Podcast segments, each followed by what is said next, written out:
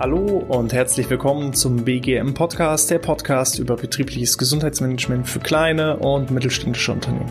Mein Name ist Hannes Schröder und in der heutigen Episode geht es um ein Thema, welches eigentlich keine Relevanz mehr haben sollte, aber trotzdem irgendwie aktueller denn je ist. Und zwar geht es um psychische Gefährdungsbeurteilung.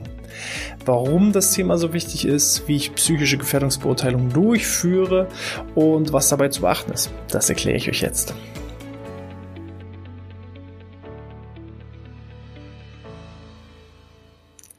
Ja, psychische Gefährdungsbeurteilung oder wie es offiziell richtig heißt, Gefährdungsbeurteilung psychischer Belastungen am Arbeitsplatz sind ein Muss, ein absolutes Muss. Und zwar schon seit Ende zweitausenddreizehn, Anfang zweitausendvierzehn. Das Ganze wurde nämlich verankert im ja, Arbeitsschutzgesetz und zwar Paragraph fünf, welches eben besagt, dass neben der normalen Gefährdungsbeurteilung, man mag es jetzt physische Gefährdungsbeurteilung nennen, ähm, muss ich für jeden Mitarbeiter seit Ende zweitausenddreizehn eine ja, psychische Gefährdungsbeurteilung zusätzlich vorhalten. Das Ganze ist begründet, dass die psychischen Belastungen vor vielen, vielen Jahrzehnten noch überhaupt gar keine Relevanz hatten in unserem Gesundheitssystem. Doch wie wir aus verschiedenen Gesundheitsreports inzwischen herausbekommen haben, ist die, ja, sind psychische Belastungen inzwischen auf Platz zwei aller Erkrankungen. Das heißt, auf Platz eins haben wir noch knapp vorneweg die Muskel-Skelett-Erkrankungen, dann kommen die psychischen Erkrankungen und erst viel, viel später kommen dann ähm, die Atemwegserkrankungen. So, das bedeutet für dich als Unternehmer, für dich als Arbeitgeber, sobald du einen einzigen, bereits geringfügig beschäftigten Mitarbeiter hast, bist du dazu verpflichtet, eine psychische Gefährdungsbeurteilung vorzuhalten. Hm. Warum ist das Thema vor allem jetzt so wichtig? Es gab nach der Gesetzesverabschiedung so eine gewisse Art und Weise der Übergangsphase, dass die Unternehmen sich erstmal damit beschäftigen durften, wie führe ich sowas durch. Ich muss natürlich auch, vor allem wenn ich sehr viele verschiedene Arbeitsplätze habe, das erstmal auch erstellen und da gab es so eine Art Schonfrist. Aber diese Schonfrist ist vor allem seit zweitausendneunzehn vorbei, denn seitdem befinden wir uns in der sogenannten dritten G D A-Periode. G D A ist dabei die Gemeinschaft deutscher Arbeits, also die, die, die gemeinsame deutsche Arbeitsschutzstrategie. Und diese gemeinsame deutsche Arbeitsschutzstrategie ist ähm, ja, ein Bündnis aus den Trägern des Bundes, der Länder und der Unfallversicherungsträger. Und vor allem eben diese Unfallversicherungsträger, die sind jetzt im Zeitraum von zweitausendneunzehn bis zweitausendvierundzwanzig verstärkt angehalten, äh, ja, Überprüfungen in Unternehmen durchzuführen. Das heißt, es kann jeden Tag passieren, dass jemand an eure Tür klopft und sagt, schönen guten Tag, ich bin Herr Müller von der Unfallversicherungs, vom Unfallversicherungsträger und würde gerne für Ihre Beschäftigten die Gefährdungsbeurteilung sehen. Jetzt braucht ihr nicht gleich Riesenpanik. Also einerseits solltet ihr Riesenpanik bekommen, andererseits kann ich euch beruhigen, ihr seid nicht allein. Denn laut Schätzungen zufolge haben nur zwanzig Prozent aller Unternehmen eine solche Gefährdungsbeurteilung der psychischen Belastungen.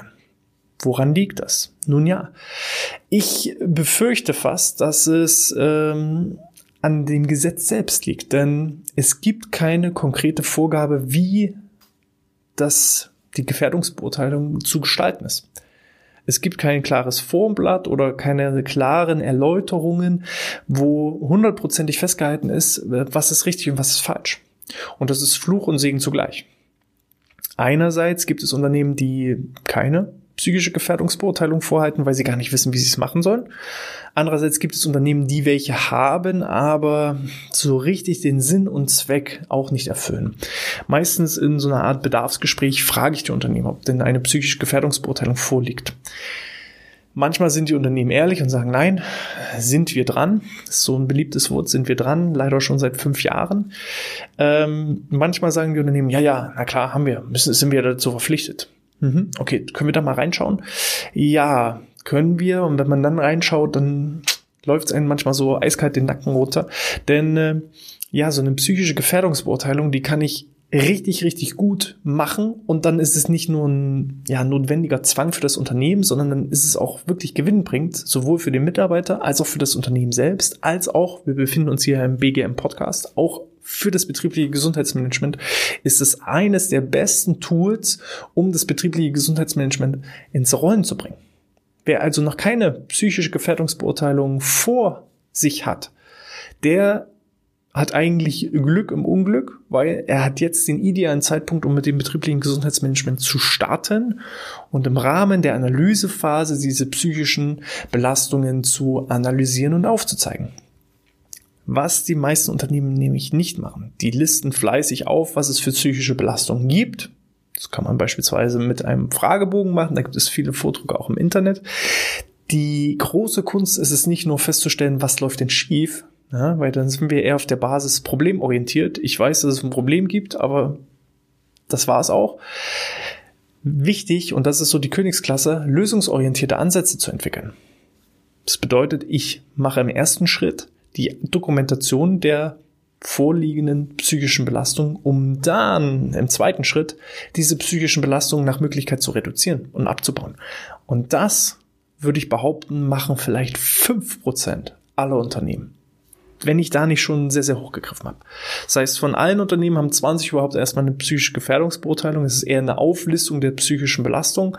Und davon hat vielleicht wieder bloß jedes vierte oder fünfte Unternehmen einen konkreten Lösungsansatz. Weil was nützt es mir ganz ehrlich, wenn ich weiß, was schlecht läuft, wo es Probleme gibt, wo meine Mitarbeiter psychisch belastet sind, ohne dann in die Lösung zu gehen und diese psychischen Belastungen abzubauen? Dann hat das ganze Konzept nicht seinen Sinn und Zweck erfüllt. Und da sehe ich ein riesen Entwicklungspotenzial. Und wenn ich das auch richtig zielgerichtet und nicht nur als Zwang und als Muss ansehe, dass ich das jetzt vorhalten muss, weil ich dazu gesetzlich verpflichtet bin, sondern wenn ich auch noch den Nutzen daraus ziehe, dann wird eine psychische Gefährdungsbeurteilung zur Waffe. Ja, da brauchst du dann fast schon einen Waffenschein dafür. Ähm, doch wie mache ich das jetzt? Wie kann ich jetzt eine psychische Gefährdungsbeurteilung, wenn ich noch keine habe, durchführen? Beziehungsweise, ja, wenn ich eine habe, dann kann ich ja nochmal drüber schauen, ist das denn auch wirklich das, was ich wirklich auch brauche oder mache oder tue? So, hier vorweg, also es gibt keine konkreten Strukturen. Es gibt so gewisse Empfehlungen und ähm, ihr müsst individuell schauen, die Empfehlungen erkläre ich euch ja jetzt, ihr müsst individuell schauen, was passt für mein Unternehmen am besten. Es gibt so drei Herangehensweisen, wie eine psychische Gefährdungsbeurteilung durchgeführt werden kann. Die Variante eins ist das direkte Mitarbeiterinterview. Wenn ihr vor allem sehr, sehr kleine Unternehmen seid oder wenn ihr ein Unternehmen seid mit sehr, sehr vielen verschiedenen Arbeitsbereichen, wenn praktisch jeder einzelne Mitarbeiter eigentlich ein vollkommen anderes Arbeitskonzept hat. Dass er einen anderen Arbeitsplatz hat. Nicht nur räumlich gesehen einen anderen Arbeitsplatz, sondern Mitarbeiter A macht, sage ich mal, die Produktion eines Produktes, Mitarbeiter B macht den Vertrieb des Produktes, Mitarbeiter C macht die Verwaltung dessen. So, das ist nur mal so als, als Beispiel.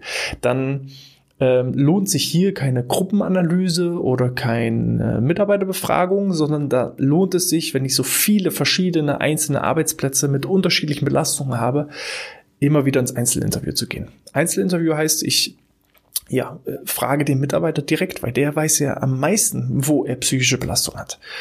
Ähm, auch da kann ich mich so ein bisschen an Fragebögen langhangeln, die es ähm, unter anderem im Internet gibt, aber auch beispielsweise mit Experten durchgeführt werden kann.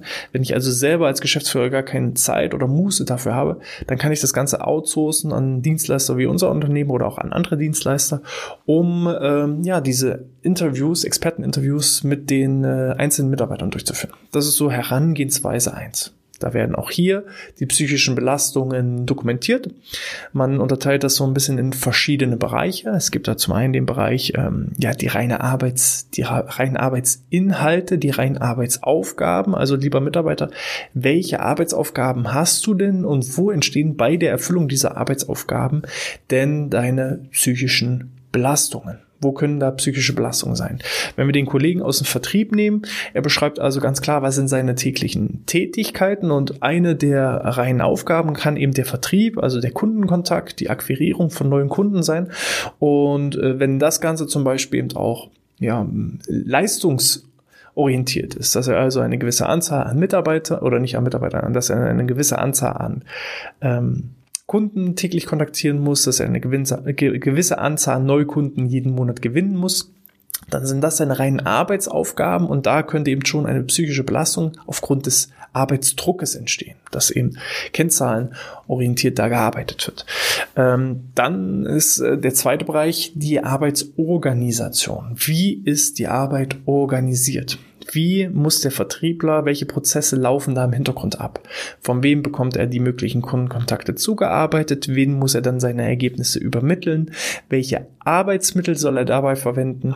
Hat er beispielsweise einen, einen P C? Dann kann auch das auf Dauer eine psychische Belastung sein, wenn ich nicht richtig mit den E T V-Programmen umgehen kann, wenn ich ähm, ständig Abstürze habe, weil die Software nicht funktioniert. Das können alles so psychische Belastungen sein, die ähm, ja, irgendwo Druck entwickeln.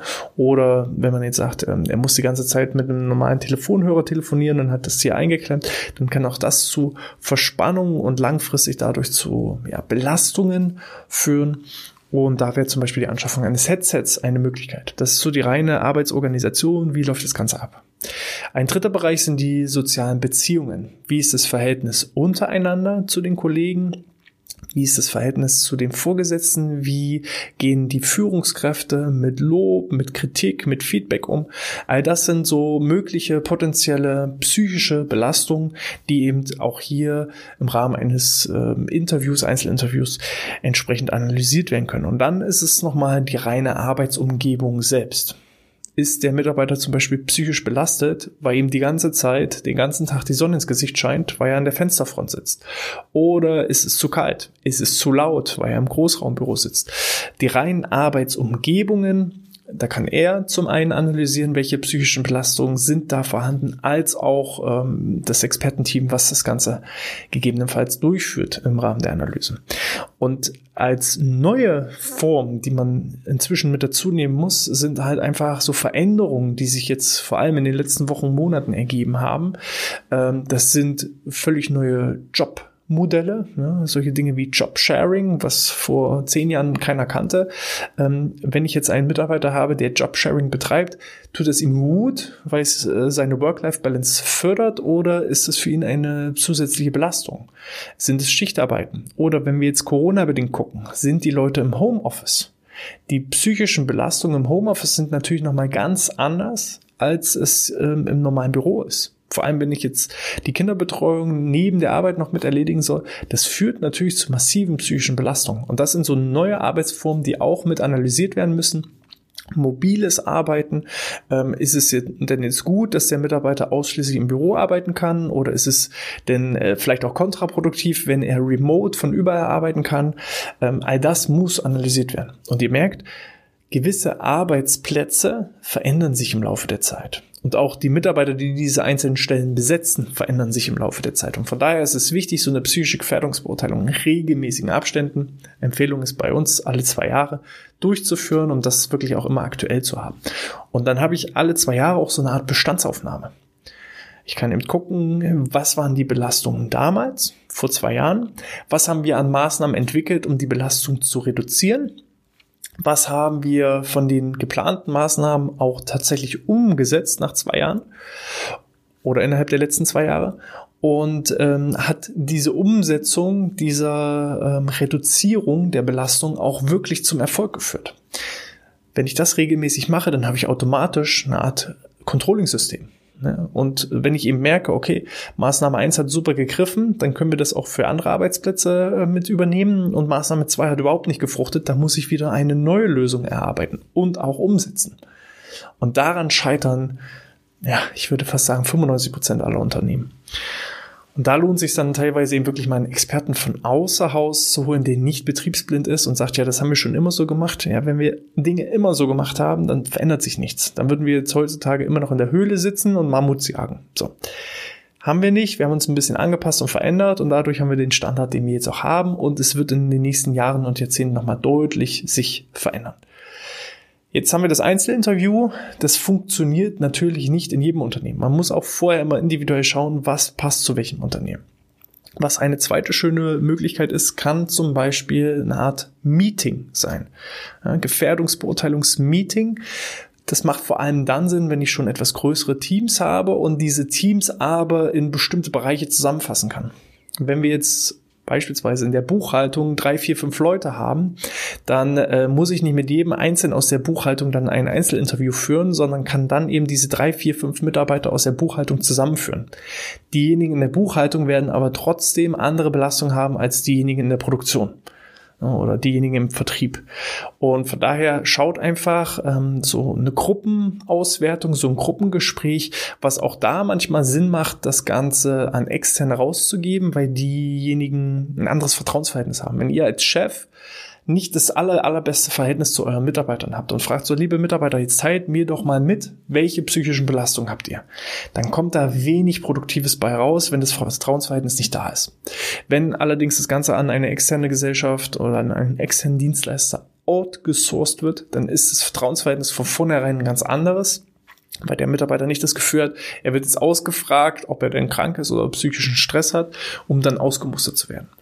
So, äh, bedeutet, diese Mediation würde ich immer von, von externen Dienstleistern durchführen lassen und äh, da dann schauen, welche Gruppen kann man irgendwie zusammenfassen, wo sind denn ähnliche psychische Belastungen vorhanden. Und dann kann man das Ganze schneller, effizienter und auch viel tiefer dann analysieren.